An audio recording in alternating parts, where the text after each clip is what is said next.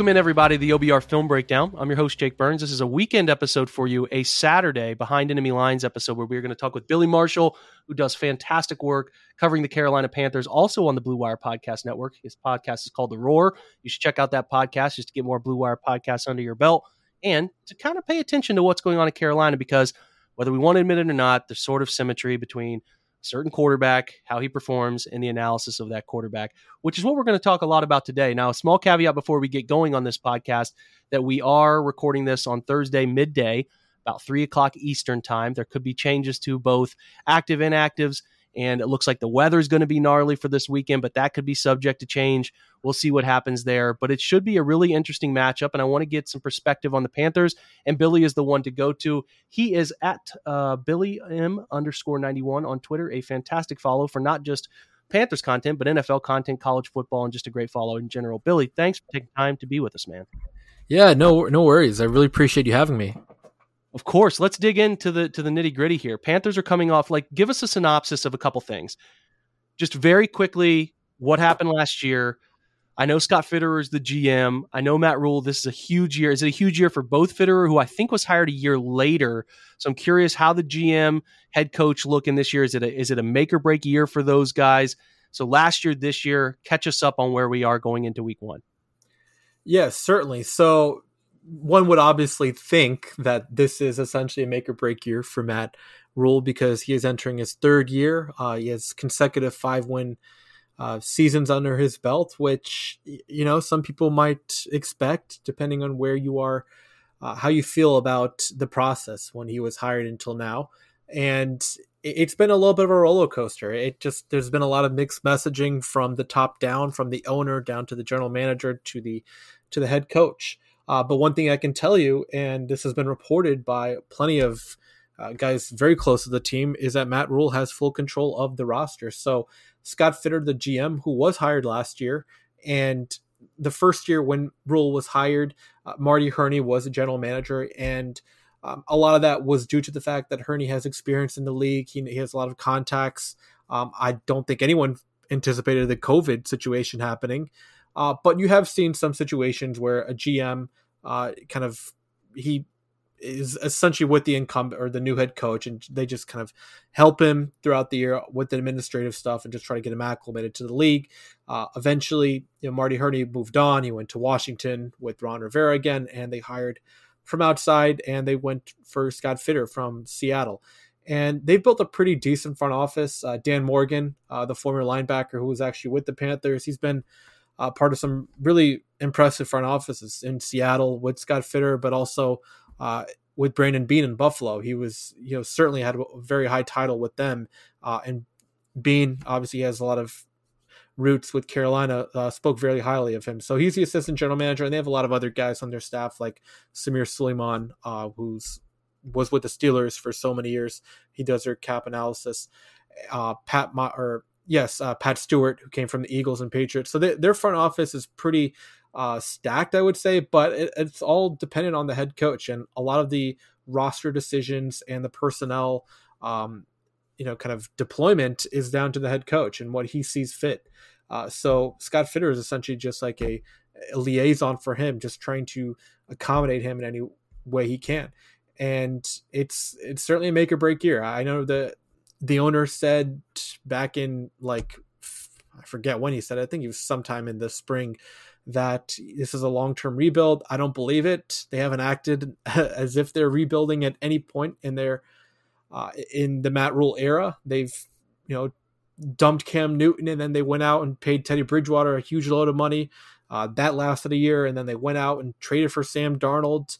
That lasted a year, and then uh, I think they got a pretty good deal trading for Baker Mayfield. Uh, I think both teams actually did pretty well in that situation.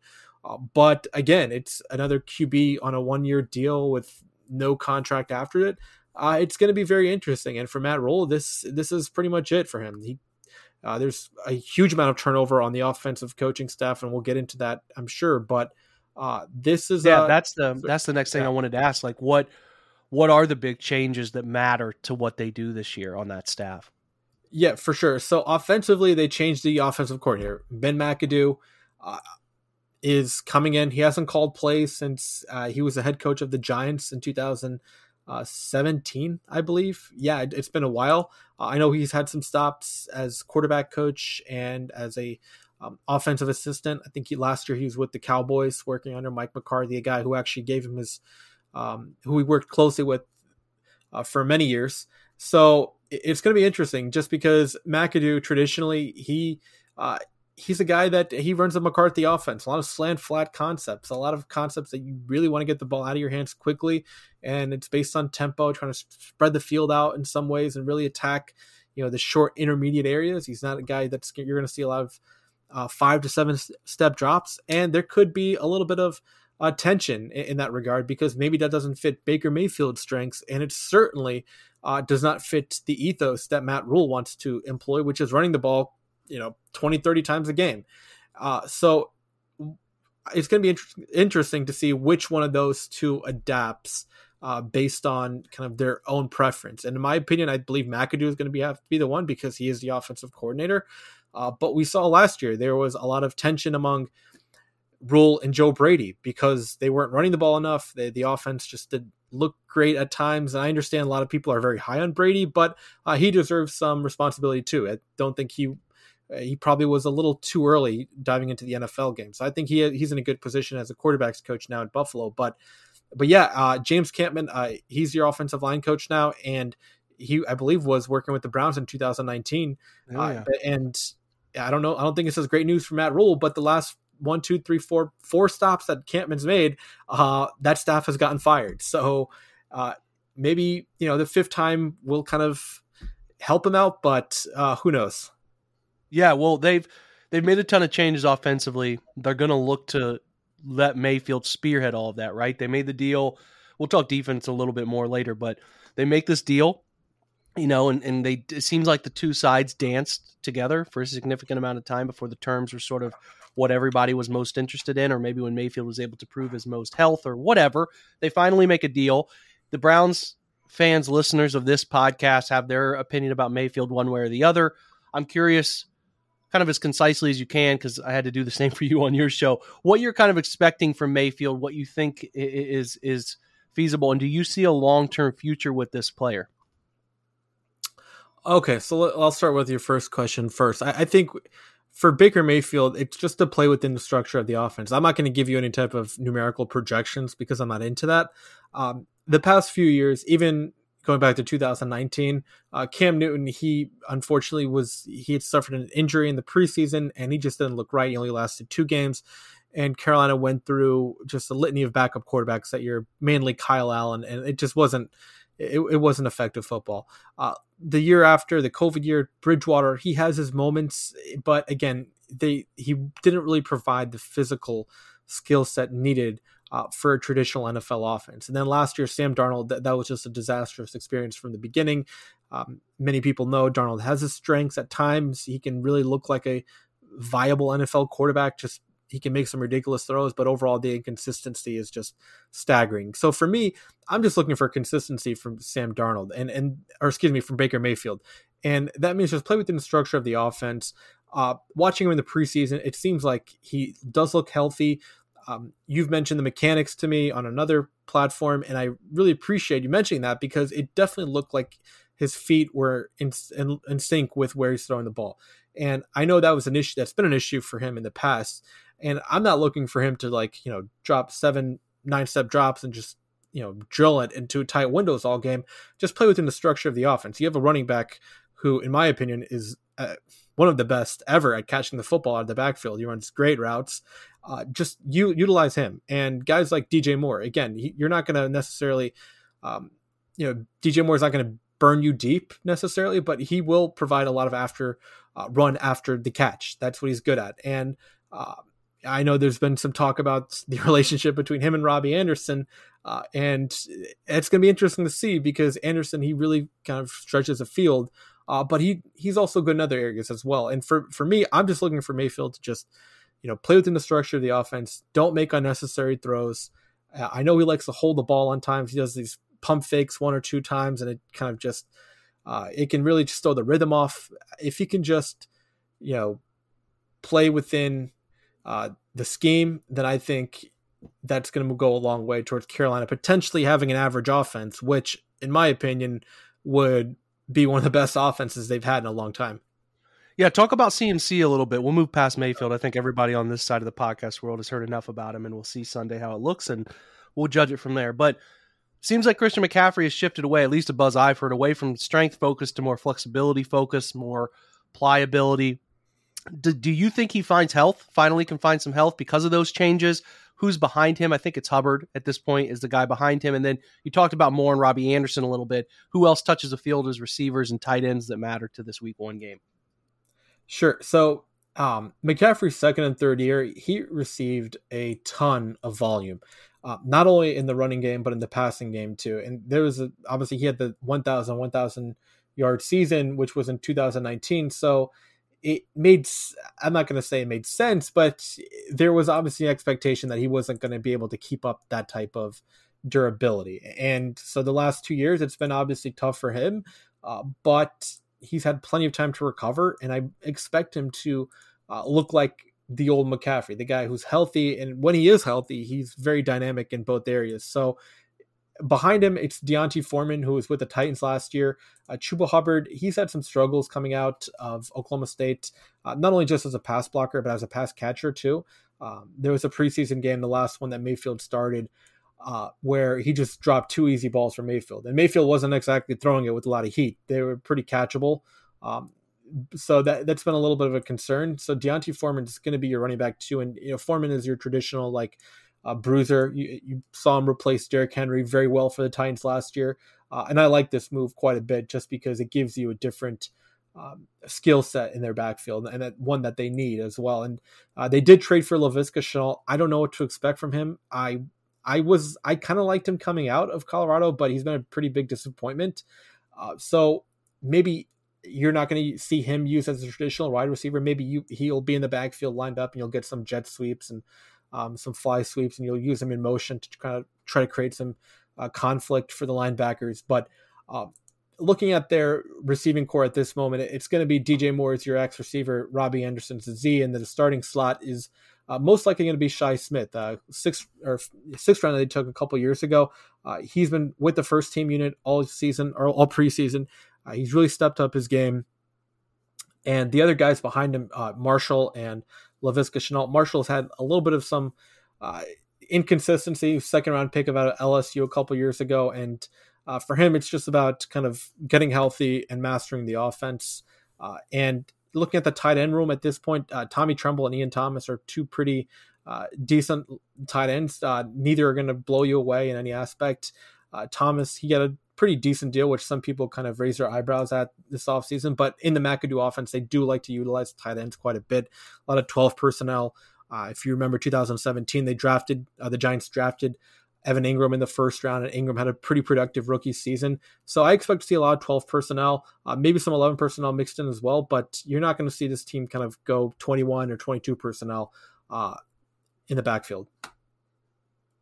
Yeah, what's interesting to me is, you know, paying attention to the dynamics. I actually interrupt myself here. Is it looks like this is what we do on these podcasts, these Blue Wire podcasts. We keep you apprised to live information. Baker Mayfield announced a captain for Carolina Panthers just now. Um, we uh, the skill talent's fine. It's good. I think it can it can win football games. It comes down the offensive line because because Mayfield needs to feel protected. Yeah. If he doesn't feel protected, it speeds up his mental side. It speeds up his body. It speeds up his feet. Everything is out of sync. If he doesn't feel protected, We'll see if he uses his back more. He has no choice. I mean, when you're in the backfield with McCaffrey, you just have to use him, and if you don't, it's like, what's wrong with you? He just hasn't been a great uh, running back thrower, but you know that could change, and hopefully it does. But but the offensive line is important. Go through those five, and and anyone else who's important, and kind of what you're expecting out of those guys. Yeah, I mean, Jake, this this line was a tragic. Like it, it was just awful to watch last year. I've never, and I've seen some bad offensive lines, particularly Cam Newton's rookie or his third or fourth year in the league when they had some just turnstiles out there. And this one was one of the worst. And uh, they did really well to address it given their resources. Uh, they drafted Ikem Ekwonu uh, in the top 10. Uh, their third rounder a couple years ago, or in 2021, Brady Christensen, who they drafted to be a tackle and guard combo. He's going to be their left guard. Um, they did sign Bradley Bozeman uh, from Baltimore this offseason, but he's he's been injured and it looks like he might be healthy. Uh, but I expect him to start Pat Elflein, the center from who spent some time uh, with the Vikings. I think he was drafted by them, and then he went to the Jets for a brief time, and then uh, Austin Corbett, the guy that you guys are familiar with. You guys drafted him very highly in the second round uh, under John Dorsey. He's going to be the right guard. He had some really good tape with the Rams, uh, and he's going to be the right guard. And then on the right side, or excuse, filling it out on the right tackle is going to be Taylor Moton, who's been arguably just one of their most dependable and reliable players ever since they drafted him. Uh, he's been really good, and there's really not much else you can say. He's not necessarily like an elite right tackle like Lane Johnson necessarily, but he's very steady. He's not going to get beat too often. Um, so I feel good about like the right side. It's going to come down to how the left side does. You have a, a rookie and a, a guy making you know his first starts at left guard, and I I'm very high on Ekwonu. I think he's going to be very good but the player I kind of compared him to coming out was Andrew Thomas, where Andrew Thomas did not really have the uh, technique and he kind of was very, he had some struggles his rookie year. He didn't look great, but if you've seen his transition from year one to year three, he's, you know, ascending each and every year. And I expect him to do that as well. And for Ekwonu, it's just going to be, you know, how does he take coaching and how does he kind of, uh, you know, experience the rigors of the NFL because he's going up against the best defensive player in the in the league uh, this upcoming Sunday. So it's going to be a very tough matchup for him, and I expect the Browns to target him with whatever type of blitzes, or if they just want to go rush four and have Myles Garrett do his thing, then I expect Ekwonu to be kind of uh, CBS or whoever's broadcasting the game. They're going to have their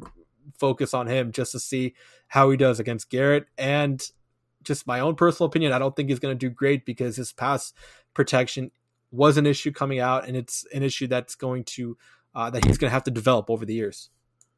Good stuff all across the offense. Those are all the names you need. That's the offensive line. A little bit of how he thinks the Browns might attack that rookie tackle.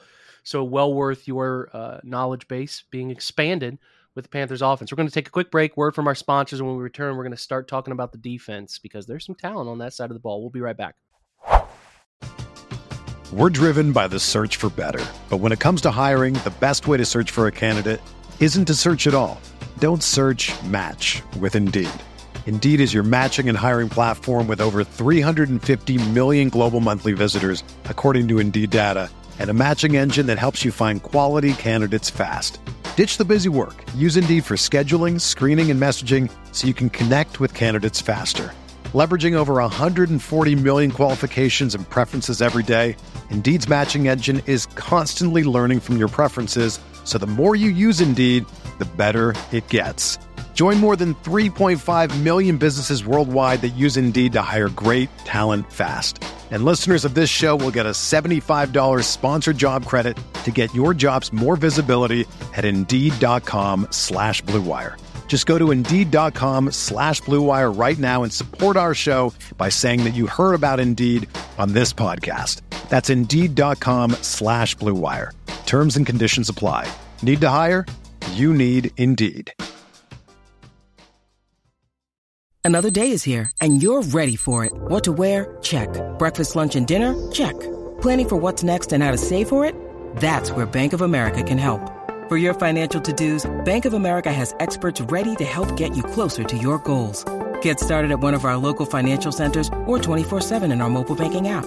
Find a location near you at bankofamerica.com slash talk to us. What would you like the power to do?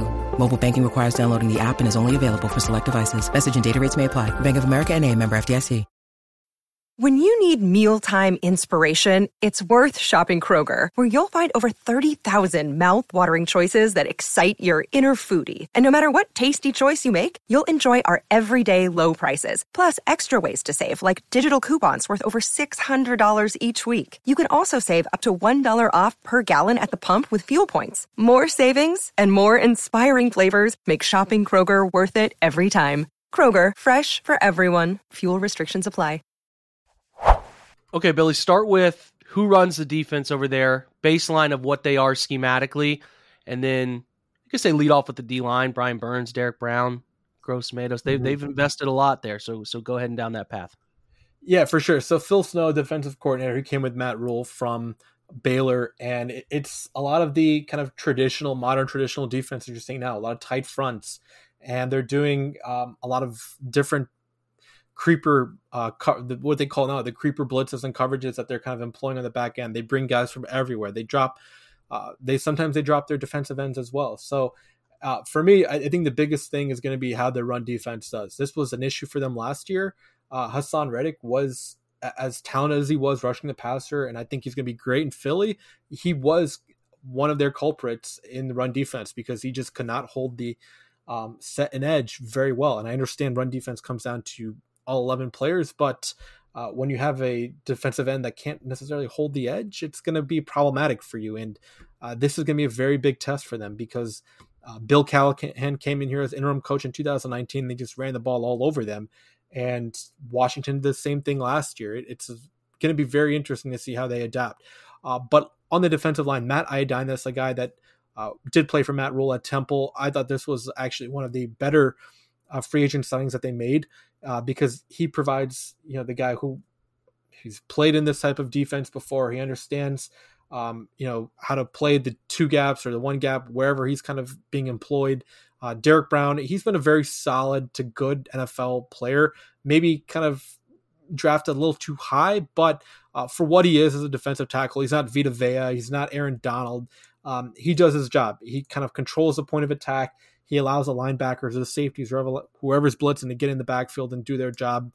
Um, and at the same time, he's actually shown quite a bit of athleticism each and every year to kind of really shoot gaps and get in the backfield. But he's just not going to be your penetrating three technique type. He's going to he's more of a do it all uh, defensive tackle, and, and it's going to be interesting to see how how it works for him. But the big question for this team is um, what what's going to happen at the other defensive um, at the other edge rushing position because we know Brian Burns is going to start. Uh, like I said, they allowed Reddick to walk. Uh, replacing him will be Gross Matos, who they drafted uh, pretty high in the second round a couple years ago. So it's it's a good opportunity for him. I liked him coming out, but uh, he has quite a lot to prove, not only just as a run defender, but as a pass rusher too. Uh, and behind him, they have guys, you know, some decent rotational pass rushers like Marquis Haynes and Amari Barno. Uh, so it's it's going to be a very tough test for them in, in the run game. Uh, and I think their strengths as a defense right now are more. It's very similar to the Browns, where um, they're going to have a pretty good idea of how to defend the pass, and they really can get after it uh, on passing downs. But for me, it's just going to be really important uh, first and second down. Do they get to third and long and really force uh, the Browns offense again a drop back game? Yeah, that, I think both teams are going to really want to avoid those difficult third and pass situations. That that's for dang sure. So the the the venture here and the journey to replace Luke Kuechly is never easy. You know, you're trying to figure out linebacker long term in a league that's continuing to devalue these guys. But when you find a guy like JOK, for example, it's just so fun. I know Shaq Thompson's still around. Talk about linebackers. Are they playing two? Are they playing three? Are they playing one? Like, what's the majority of the snaps look like? Yeah, it's primarily two. They're primarily a nickel um, uh, based team. You're never, you rarely, if ever, see them with three linebackers on the field. But yeah, it's going to be Shaq Thompson, and it's going to be most likely Damian Wilson as the as a backup, and uh, they're probably going to have quite a bit of different gr- personnel groupings come in. Frankie Luvu, a guy who's been really good for them uh, since they signed him from the Jets last year, he's going to probably come in in different personnel packages. Wilson's more of your like run thumper. He's he's very good, uh, kind of king and diagnosing you know, first and second down, he, he's going to be the guy. Uh, but when you ask him to kind of turn and shuffle backwards, it's going to be an issue. And I think Luvu is a guy that's uh, probably going to come on, on come in on third down and really kind of on their dime fronts and affect the pass rusher. He's a very underrated pass rusher. Uh, Cory Littleton, uh, he's going to be the probably the guy you see like on you know third and medium ish. Uh, he he's more of your kind of the pass rushing or excuse me the pass uh, defender among that linebacker group, but expect Shaq Thompson to play 100% of snaps and the other three guys to kind of rotate based on down and distance. Uh, Littleton, obviously, he didn't he did struggle after getting the big deal with the Raiders, but he was a very viable uh, linebacker under Wade Phillips in the Rams uh, a few years. So. Uh, yeah, it's it's going to be uh, quite interesting. Thompson is he's been reliable as ever. He's kind of the guy that can he doesn't necessarily get fooled by play action like most linebackers. He's very uh, steady with his keys, and he his eye discipline has really improved since Uh, since as I, funny enough, since Kuechly actually moved on. So, um, but the other three guys, I think you can really attack them, especially Wilson, a guy who really likes to get downhill and attack the backfield. If the Browns can, you know, key him and try to do some of these wide zone play action or whatever, I think Wilson's going to be the guy that you guys really attack. Okay, good to know. They'll go after Wilson a little bit. The the, the secondary's got you know names, man. Uh, C.J. Henderson's a guy trying to recover his name a little bit. Donte Jackson's been up and down, but you know Jaycee Horn's phenomenally talented. I, I think he's got some stuff to prove in year two, but always loved. I mean, I was a huge believer in Jeremy Chinn coming out and, and really like him as a safety. So talk about the secondary, who's playing the slot a little bit, and who we can expect to see a lot of. Yeah, so the, the secondary, they're, again, like they're primarily a nickel team. Last year, when Horn was healthy, he was their primary nickel corner. Um, but again, at that time, they had some different outside corners and whatever, like AJ Bouye and uh, Stephon Gilmore. But for me, I think that uh, it's going to be interesting to see where they line up Horn this year. Uh, at this point, he's lined up as an outside or a nickel guy on their depth chart or whatever. But watching him in the preseason, he was outside, and I think that's where you're going to see him. And in a matchup like this, where it's not necessarily about you know a cornerback versus or like a certain receiver, like this isn't like Ja'Marr Chase versus Jalen Ramsey. I think you're probably going to see Horn uh, in on one side of the field and, and trying to kind of really uh, force the Browns to look elsewhere. And I think Donte Jackson is a guy that can get in trouble at times. He's very talented. He has, I mean, he has four two speed, four two six speed. He's extremely fast, and he has decent ball skills for a short guy. Uh, but there are times where he can just be too aggressive, and if you get him on a double move, I mean, I don't know. I know you guys are a little down on Anthony Schwartz, but uh, I think that he can kind of really get past him in a hurry if uh, he really sets up a double move, or even uh, Donovan Donovan Peoples Jones. But I think they did pretty well, uh, kind of supplementing their back end. Uh, Juston Burris, who was a guy that played for the Browns uh, for a few years, uh, he was their starting safety, but they upgraded by sending Xavier Woods, who was with the Vikings last year, and I, I like this signing quite a bit because he can interchange between free and strong, and that's how they use Chinn as well. Chinn is essentially like yeah, he he's everywhere. I mean, you're going to see him in the box. You're going to see him sometimes rotating deep. Maybe that's not what you want, but um, you know he does a very good job as like the rat or robber defender too. He's essentially going to be everywhere. You're going to see him blitzing as well. So uh, they do a really good job of interchanging their safeties and really kind of providing some disguise uh, on that back end.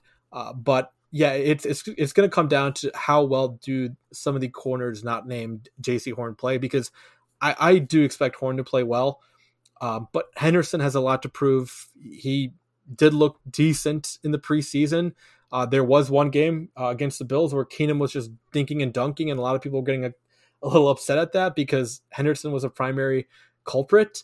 Um, so, I mean, that could be a situation where you know the Browns can take advantage of. Maybe they're not looking for the explosive plays, but you know, if you get the six to eight yard range, then uh, that could certainly help your offense. Yeah, let's um let's close kind of on this. I mean, what I'll say is it should be one of the things to track is if they don't assign somebody to travel with Cooper because you know if they don't put like Horn on Cooper because that's like Cleveland's main proven, their only proven wide receiver target. So like if they track him all game will be sort of a fascinating thing to watch about how much they are frightened by anybody else on the Browns wide receiver or tight end group giving them any trouble. So that'll be interesting to watch. Got a trivia question before we go, Billy. And thanks again, man. This has been fantastic insight on the roster, coaching staff, front office, all of it. Browns Panthers all time six six matchups. Okay, what's the all time mm-hmm. record? Do you know off top of your head? Well, I remember the game a couple years ago. Mayfield was had an extraordinary game that I remember it was like in December. Um, so yeah, he one. he beat Jackson on a deep throw to Perriman early in the game, and then I think that's the game he had that that sort of back shuffle left deep throw in the corner to Landry. Those were two of like the better long ball throws of his entire career. So I, I, do, yeah, I, I remember, remember that game because well. yeah, both of them were like super tight coverage too. But they were. Um, so I know you guys won that game, and then 2012, I remember we or 14, Manziel was the QB and Carolina won. Um, 2010, I would assume you guys won because Carolina went two and fourteen that year. So I'm gonna go. I don't know, three and three.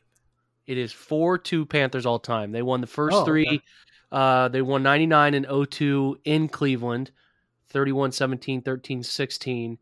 And then 06, a win at home where the Panthers are 2 and 0 at home. So, again, betting trends. Panthers 2 and 0 against the Browns all time at home, 20 to 12. And then Cleveland has won two of the last three. Uh, that 2010 matchup, they won by a point. You were right about 14. It was 17 13 Panthers won, and then Cleveland won 26 20. So now you know everything there is to know about the long-standing Browns Panthers rivalry. Should be a ton of fun week one. Both teams really, really think they can win this game. I've seen it move to some some places. I've seen it now as a pick'em. I think FanDuel had it recently as a Mhm. as a pick'em. The Panthers have been on the slight favorite side as a home team. But again, something to monitor, man. This weather for Sunday looks atrocious. So we will see how. and let me tell up. you, it can. We've seen some crazy weather games, especially in September in Carolina. So, um, if it starts pouring in the in Charlotte, it, it can get really ugly. Oh boy, that's what we that's what we love to hear. We'll see how Mayfield handles that too. He's never been a great rain guy, so you know it'll be fascinating to see how, about how both teams approach. Not that any quarterback's a good rain quarterback, I guess. Well, you guys did have that preseason game in the rain, so yeah, that one, right? That one. Um, anyway, listen, this is fun. Billy, tell everybody where they can find you, man, and uh, places you do some work or pod and all that stuff. I know we mentioned it at the top, but it's good to remind people on the way out. Sure. Well, thanks again for having me. You can find me on Twitter at Billy M underscore ninety one, and I currently just do the podcast on Blue Wire called The Roar, and you can follow all of our Carolina Panthers coverage on there. yeah, make sure to follow Billy. Check out his work. He's doing a great job. Tweets are interesting, and that matters. Interesting Twitter accounts matter. He's approaching 10 followers for a reason. So thanks to Billy for showing up today, doing this show again. Recording this a couple days in advance of the game. Have a show tomorrow morning, your game day morning podcast with Brad Ward. I'll have that up for you so you can hear some of our favorite gambling lines. You can hear what the weather is going to be as close to the game as possible, and hear some other information on the game we like to share. So check that out, and then I'll be back for post game show uh, following playback. That'll be uh, up, and you'll be able to watch that. And then lastly, you'll be able to check out. I think we'll try to do a Sunday night football Browns gathering hangout uh, as well. There, I'll keep you apprised all that information as we get close to it. So, have a good Saturday, guys. Enjoy your college football. There's a good slate of games going on there, so check those out and enjoy them. Thanks for stopping in, spending some weekend time with us. We'll be back Sunday morning. Thanks again to Billy for showing up and doing the show. Again, make sure you check out his work. Thanks, guys. Have a great Saturday and go Browns.